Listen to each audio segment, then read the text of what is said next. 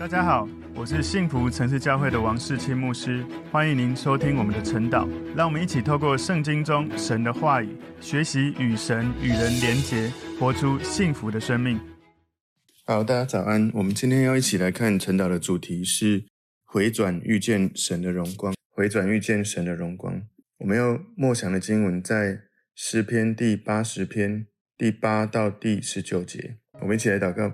主，我们谢谢你，透过今天你的话语，帮助我们能够学习如何常常的回到你面前，而且能够意识到自己跟你目前的关系是如何，甚至是知道自己有罪有问题，我们要勇敢的来跟神认罪悔改，以至于神能够拯救我们，能够让我们遇见神的脸发光在我们面前，我们就要得救，就要进入神的应许。感谢主，奉耶稣基督的名祷告，阿门。好，今天我们要晨祷的主题是回转遇见神的荣光。我们默想的经文从诗篇八十篇八到十九节。你从埃及挪出一棵葡萄树，赶出外邦人，把这树栽上。你在这树根前预备的地方，它就深深扎根，爬满了地。它的影子遮满了山，枝子好像佳美的香柏树。它发出枝子，长到大海，发出蔓子。延到大河，你为何拆毁这树的篱笆，任凭一切过路的人摘取？林中出来的野猪把它糟蹋，野地的走兽拿它当食物。万军之神啊，求你回转，从天上垂看，眷顾这葡萄树，保护你右手所摘的和你为自己所坚固的枝子。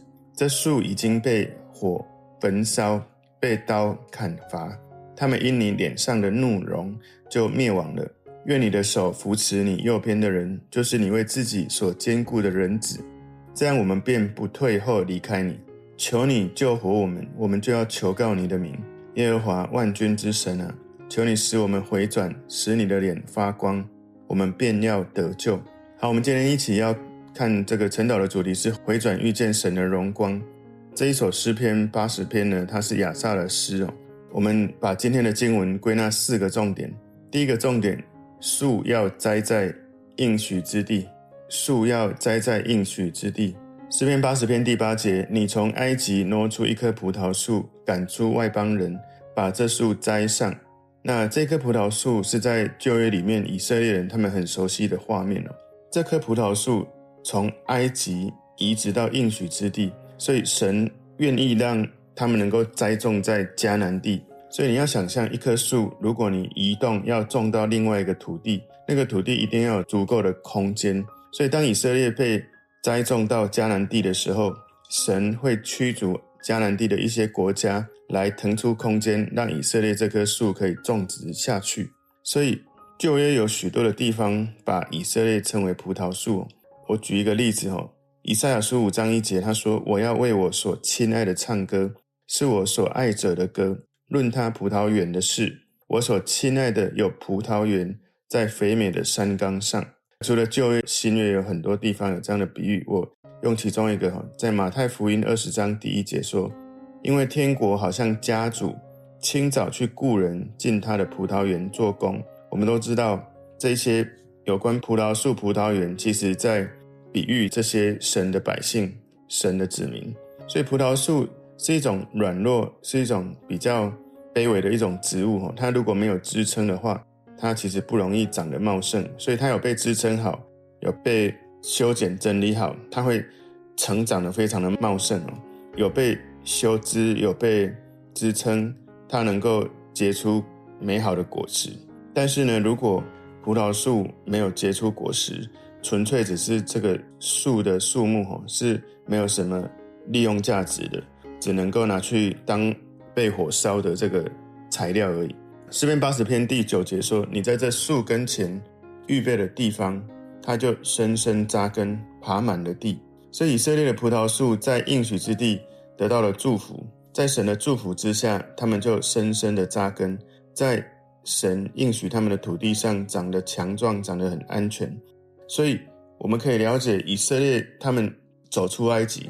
出埃及记是神带领以色列这个葡萄树移植到这个迦南地哈，迦南人就被神来清理这个土地。神为以色列清理好土地，让土地空出来，让葡萄树可以种下来。所以以色列的人人口就不断的增加，继续的扎根，继续的传递，能够释放影响力在全世界。你知道以色列人其实他们人哈没有非常的多，可是他们影响力非常的大。诗篇八十篇第十节，他的影子遮满了山，枝子好像佳美的香柏树。所以诗篇作者用比喻的方式，把以色列这个国家比喻成葡萄树，而这个葡萄树所成长的数量如此之多，多到它的影子遮满了整座山，它的枝子好像佳美的香柏树。所以神带领他们就。占领了、占据了，在这个迦南地，进入了这个神赐给他们的应许之地。诗篇八十篇十一节，他发出枝子，长到大海；发出蔓子，延到大河。所以在大卫王跟所罗门王的统治之下，以色列他们的领土、他们的统治从地中海延伸到幼发拉底河。如果你看出埃及记二十三章三十一节说：“我要定你的境界，从红海直到非利士海。”又从旷野直到大河，我要将那地的居民交在你手中，你要将他们从你面前撵出去。申命记十一章二十四节，凡你们脚掌所踏之地，都必归你们。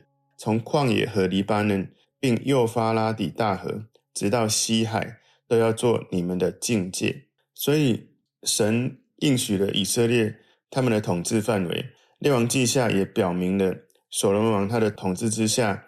他继承了大卫的这种统治权哦，在列王记上第四章二十一节，所罗门统管诸国，从大河到菲利士河，直到埃及的边界。所罗门在世的日子，这些国都进贡服侍他。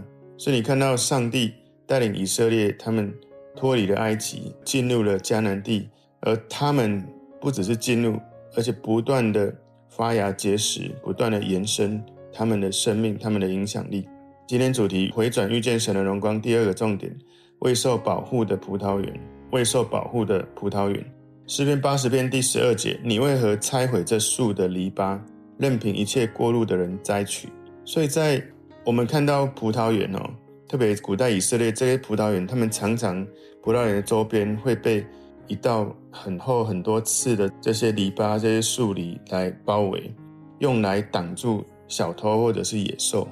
亚萨他看着以色列的困境，可以看得出来，象征性的篱笆被神的手拆毁了，任凭一切过路的人去摘取。没有神的篱笆保护他们，以色列的土地随时会被他的敌人掠夺、被侵略。所以我们可以知道，葡萄树没有被围篱包住的话，那些果实很快就会被摘走。当然，亚萨看着以色列的困境，我们前几天不断的在看到。亚萨为国家的祷告，就是以色列人不断的去拜偶像，以至于惹怒了神，神也就让那些敌人来攻击他们，掳掠了这些以色列人，甚至摧毁了圣城。而今天亚萨代替这些以色列人来到神面前，来跟神祈求或者认罪悔改。亚萨继续在描述以色列人他们遇到了多少的困难。诗篇八十篇十三节，林中出来的野猪把他糟蹋。野地的走兽拿它当食物，所以野猪是非常有破坏性的。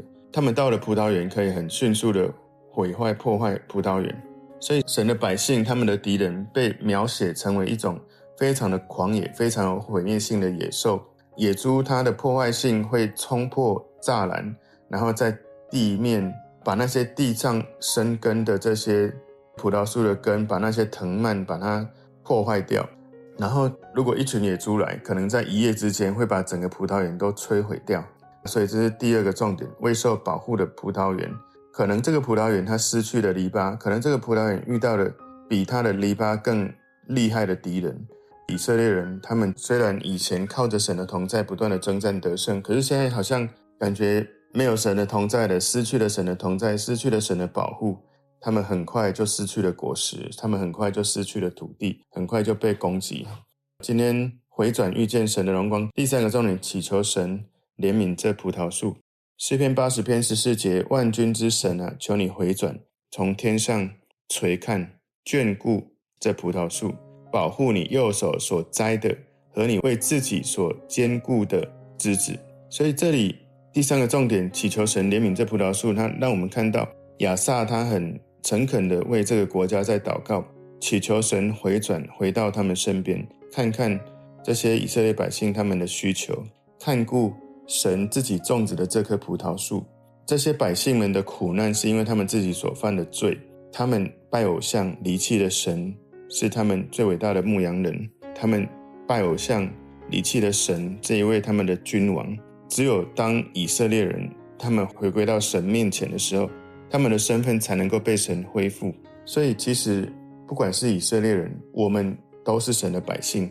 很多时候，我们自己在最终不断的往前行走，直到我们走得太远的时候，觉得心里空虚了，才会回来回转向神。我们求神看到，在这个亚萨的祷告里面，他求神回转，让神回转。第一个关键是。我们是他的百姓，我们要先回转回到他的面前。而当我们回转到他面前的时候，我们向他认罪悔改的时候，耶稣的宝血洁净我们的时候，我们才有办法跟他圣洁的同在能够连结。因为神没有办法跟罪在一起，所以当我们自己从罪回转了、悔改了，我们回到神的面前了。在我的经历里面，神其实他一直都在那里。神回转是瞬间就可以回转的，可是我们要回转。我们需要用信心、用勇气、用决心，我们就要回转到神的面前，求神来帮助我们，不要让自己继续在那个罪恶的道路、神不喜悦的心里面。所以亚萨他求神眷顾这葡萄树，保护神他右手所栽的，跟神为自己所坚固的枝子。所以亚萨除了祷告祈求神眷顾以色列，也为主所兴起的领袖祷告，或许是另外是。为他们所期待的米赛亚救世主的到来来祷告，所以诗篇八十篇十六节说：“这树已经被火焚烧，被刀砍伐，他们因你脸上的怒容就灭亡了。”所以这一棵树如今为什么遇到这么凄惨的境况？为什么会被火焚烧了？为什么会被刀砍伐了？因为神斥责了他们这些百姓们，因为神的怒容、神的生气的表情，他们就。灭亡了，就吓坏了，就已经失去了他们的身份，他们的应许了。所以今天第三个重点，祈求神怜悯这葡萄树。今天第四个重点，神右手之人的复兴，神右手之人的复兴。诗篇八十篇十七节，愿你的手扶持你右边的人，就是你为自己所坚固的人子。所以当以色列他们遇到这些悲惨的状况的时候，亚萨知道以色列这个国家需要领袖。他跟神说：“神愿你的手扶持你右边的人，好像求神能够带领一个特定的人，上帝右手的人。可能亚萨一开始想到的是当时的以色列王，不过呢，我觉得他也在用启示性的话也在说，因为上帝右手的人是耶稣基督。我们可以来看一下以弗所书一章二十节，以弗所书一章二十节说，就是照他在基督身上。”所运行的大能大力，使他从死里复活，叫他在天上坐在自己的右边。另外，希伯来书第八章一节讲到说，我们所讲的是其中第一要紧的，就是我们有这样的大祭司，已经坐在天上至大者宝座的右边。所以，我们知道，或许亚萨祷告求神扶持他右手那个以色列的君王，也可能最终哈。他在讲这个启示性的话的时候，最终上帝右手那个人是耶稣基督。一个国家能不能兴盛或者衰败，一个人能不能兴盛或衰败，很重要的是他的本质，还有他怎么样能够去到那个兴盛繁荣的一个工具或是一个平台，他是怎么使用。事实上，神让以色列因为耶稣基督来到这个世界，他们堕落的。以色列才经历了复活，经历了更新。事实上，透过耶稣，他事实上就是人子。因为耶稣来到这个世界，原本这个世界就是在撒旦的统治跟罪恶的咒诅不断的在影响人。可是当耶稣来到这个世界的时候，他开始带来了拯救，带来了更新，带来了改变。因为不管是以色列人，或者是我们现在我们全世界在相信耶稣的人，我们每个人都很像。以色列以前那种状态，在埃及地被奴役，可是当你遇见了耶稣，摩西就像当时以色列的耶稣，把他们带离埃及，进入旷野，然后由约书亚带他们进入应许之地。我们自己也要知道，我们有耶稣在带领我们的生命。我们以前待在那个埃及，有可能是你在环境被逼迫或压迫，有可能是你在心境，你是被辖制、被许多罪捆绑。我们容易讲很多不合神心意的话，我们被许多的谎言捆绑住我们的内心。我大部分在为人祷告的时候，发现人会持续循环在一些重复的痛苦的模式里面。往往是因为有一些的谎言，他没有辨识，而这些谎言在他生命不断的影响他，以至于成为一种叫坚固营垒，也就是谎言或者错的东西久了，就好像变成对的。而当一个人里面有越多谎言的时候，他常常所做的选择、所思想、所感受的，会让身边有充满真理的人很纳闷：他怎么会这样想？怎么会这样做？怎么会在这个时间做这样的事情？所以，我们往往。在帮助人的时候，我们并没有去在灵里面祷告，去意识，去了解这个人生命现在的处境，或者上帝正在怎么带领这个人，不管是对别人或对自己。而我们往往就会用人性直接跳进来说，应该这样或应该那样。我们最重要的帮助是从耶稣基督来的。有时候我们不要抢在耶稣告诉你的话语之前，我们需要为不管是你希望他改变或者自己改变，需要来祷告。因为耶稣他一直在为我们祷告祈求，我们不是没有被祝福，而是我们没有把我们的意识、把我们的焦点转向耶稣，转向神。所以这里说扶持你右边的人，哈，我再多描述一点右边的人，也就是神的右边的代求、代祷者，耶稣基督，我们的米赛亚救世主。只有透过耶稣基督，犹太人才能够被拯救回到自己的土地，我们也才能够脱离我们过去被。撒旦奴役的心境，回到耶稣基督掌权的生命，然后经历生命的更新、恢复，跟神的关系和好，拥有属天的健康。所以他说：“你为自己所坚固的人子，很可能指我刚说的当时的这个以色列人在祷告。不过呢，最终的人子是耶稣基督，他领受天父的呼召，接受上帝的力量，他在这个地上成为人子。”他成为完全的神，完全的人，因为他是从神而来的神。他是在这个地上被圣灵感孕，在人的身上生出来的人子。所以我们在看这个经文哦，我们知道后来以色列人他们到了新约耶稣来的这个时代，他们在罗马政权的统治之下，他们很希望耶稣来了就推翻罗马政府。可是耶稣来并不是在实质的政权上马上做推翻，而在人的心里先经历耶稣。从内心开始经历神爱而翻转整个以色列的百姓，而翻转全世界那些在痛苦里面没有耶稣帮助的人，他们可以因着耶稣经历生命的更新恢复，知道自己生命的目标、价值、意义。所以以色列人后来因为耶稣基督降生来到这个世界，他们的国家开始经历了神的带领跟祝福，甚至到后来罗马帝国的君王还把基督教。设为国教，所以我们来看一下诗篇八十篇十八节说：“这样我们便不退后离开你，求你救活我们，我们就要求告你的名。”所以这里救活我们，其实它的英文是 revive us，所以大家讲的是复兴我们，复兴我们。那个 revive 复兴，他在讲的是再一次回到起初神创造我们生命美好的状态，只有主耶稣才能够复兴我们。把我们的生命带回到起初神创造我们的生命的状态。当我们愿意回转来到神的面前，不再退后离开神，神带领我们的生命经历更新，我们可以靠着这一个强大的人子的力量，耶稣基督这位在上帝右手的那一位神的百姓，会因着耶稣可以恢复跟神的关系，可以跟神之间有紧密的连结。耶稣基督复活会带领以色列百姓，会带领信靠耶稣的人。能够呼求求告神的名，以至于得到拯救，得到恢复，进入应许。诗篇八十篇十九节，耶和华万军之神啊，求你使我们回转，使你的脸发光，我们便要得救。所以这个祷告不只是祈求神帮助他脱离仇敌的祷告，更是祈求神祝福他们进入应许的迫切的祷告。所以我以前常常跟大家分享，就是你的祷告不要只是求神帮助你。脱离眼前的困境，离开那个痛苦。很多人他在祷告的时候，只是神啊，请你帮助我解决这个问题。他们就只有把焦点放在脱离困难。我相信上帝要我们祷告的，不是只是从不好变成正常。神要邀请我们祷告，求神带领我们进入祝福应许之地。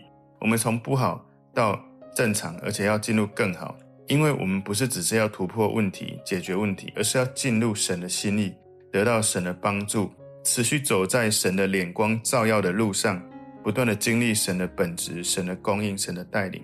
所以他说：“耶和华万军之神啊，求你使我们回转。”他前面讲 “revive us”，就是使我们复兴；这里说 “restore us”，就是恢复我们，我们的主，我们的神。所以。这个诗篇的作者不断的在求神帮助他们，可以被恢复，可以被拯救，可以回转。他向神的名呼求耶和华万军之神呢、而这个耶和华万军之神是神跟他的百姓立约的时候的名字，耶和华万军之神。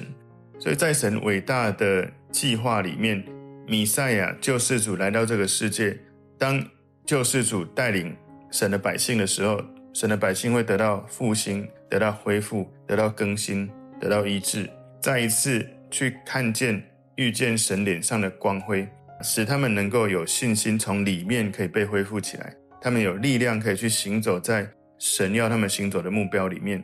所以，不管是对于以色列人，或者是对我们教会来说，这个祷告在基督里面已经得到了回应。在耶稣基督里面，我们可以被恢复，可以被复兴，我们可以被更新，来到神的面前。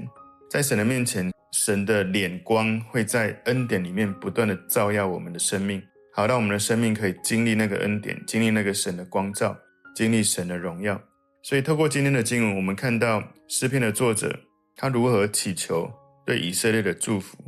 他祈求神不只是帮助以色列脱离困境，而且要进入神丰富的、丰盛的祝福。我们也要求神帮助我们学习更有企图心的祷告，不是只是看着。自己的需要，想要自己从困难变成没事，而且不只是自己邀请神祝福我们自己有领受祝福，我们不要忽略了神对这个世界的心意。我们要求神帮助我们脱离困境，而且我们要求神使用我们来回应神的心意，成全成就神在我们身上的旨意。所以神的心意，他要我们进入应许，不是脱离困难，他要带领我们走出埃及，进入应许之地，而且他。会带领你胜过你想要进去的那个目标上面的许多的敌人。你要开口勇敢的跟神祈求，求他帮助你明白生命的目标，倚靠神走进那个应许之地。你知道吗？我们的生命哦，每个人在不同的人生的历程，每个人有不同的梦想。有人说哈，在人间最多宝藏的地方就是在坟墓，因为坟墓里面蕴藏了许多人的生命的梦想。有一些人实现了，有一些人没有实现，所以你的生命的呼召，你生命的目的意义，能不能持续敏锐到神现在是不是还持续在带领你，还是你靠自己在走那一条道路？为了领受从神持续的带领、持续来的力量、持续的慈爱，我们需要持续的跟神紧密的连结。如果我们有一些没有处理的罪，我们要尽快来到神面前处理，否则你没有办法跟圣洁的神在一起。你没有办法回转，看见神的脸发光。如果你的罪没有处理，没有悔改，你回转是回不来的。你回转带着罪来到神面前，神他的圣洁没有办法跟你在一起。所以求神帮助我们能够敏锐自己的心，我们是否远离了神，以至于我们能够快速的回转自己的心，认罪悔改，回到神的面前。我们今天的主题是回转遇见神的荣光，透过亚萨的祷告。求神祝福复兴这个国家。我们看今天的重点有四个重点：第一个是树要栽在应许之地，也就是以色列这棵葡萄树要被栽到迦南地这个应许之地；第二个未受保护的葡萄园，当以色列人他们背逆神、拜偶像，神的同在离开了他们，没有了保护；第三个祈求神怜悯这葡萄树，他代替以色列人跟神认罪悔改，求神。继续能够怜悯以色列人。第四个重点，神右手之人的复兴。所以以撒祷告不只是为他的君王，我觉得也是在发一个预言，就是未来要来到这个人间的弥赛亚救世主耶稣基督，他是神右手之人，他是复兴我们生命的那一位。求神帮助我们，能够常常反思我们自己的生命，可以怎么样持守走在神的应许，没有忘记神跟你的约定，你跟神的约定。然后在祷告里面，你经历的不只是生命的突破，而是经历了神的应许、神的祝福，进入神应许给你生命的目标里面。我们一起来祷告，主，我们赞美你，谢谢你透过今天的经文，帮助我们反思我们怎么样持守你给我们的呼召，走在你的呼召。当我们生命有问题的时候，我们要越快越好，回转自己的心，回到你的面前，遇见你的荣光，你就照耀我们生命的道路，越走越有盼望，越走越光明。感谢主，我们赞美你，奉耶稣基督的名祷告，阿门。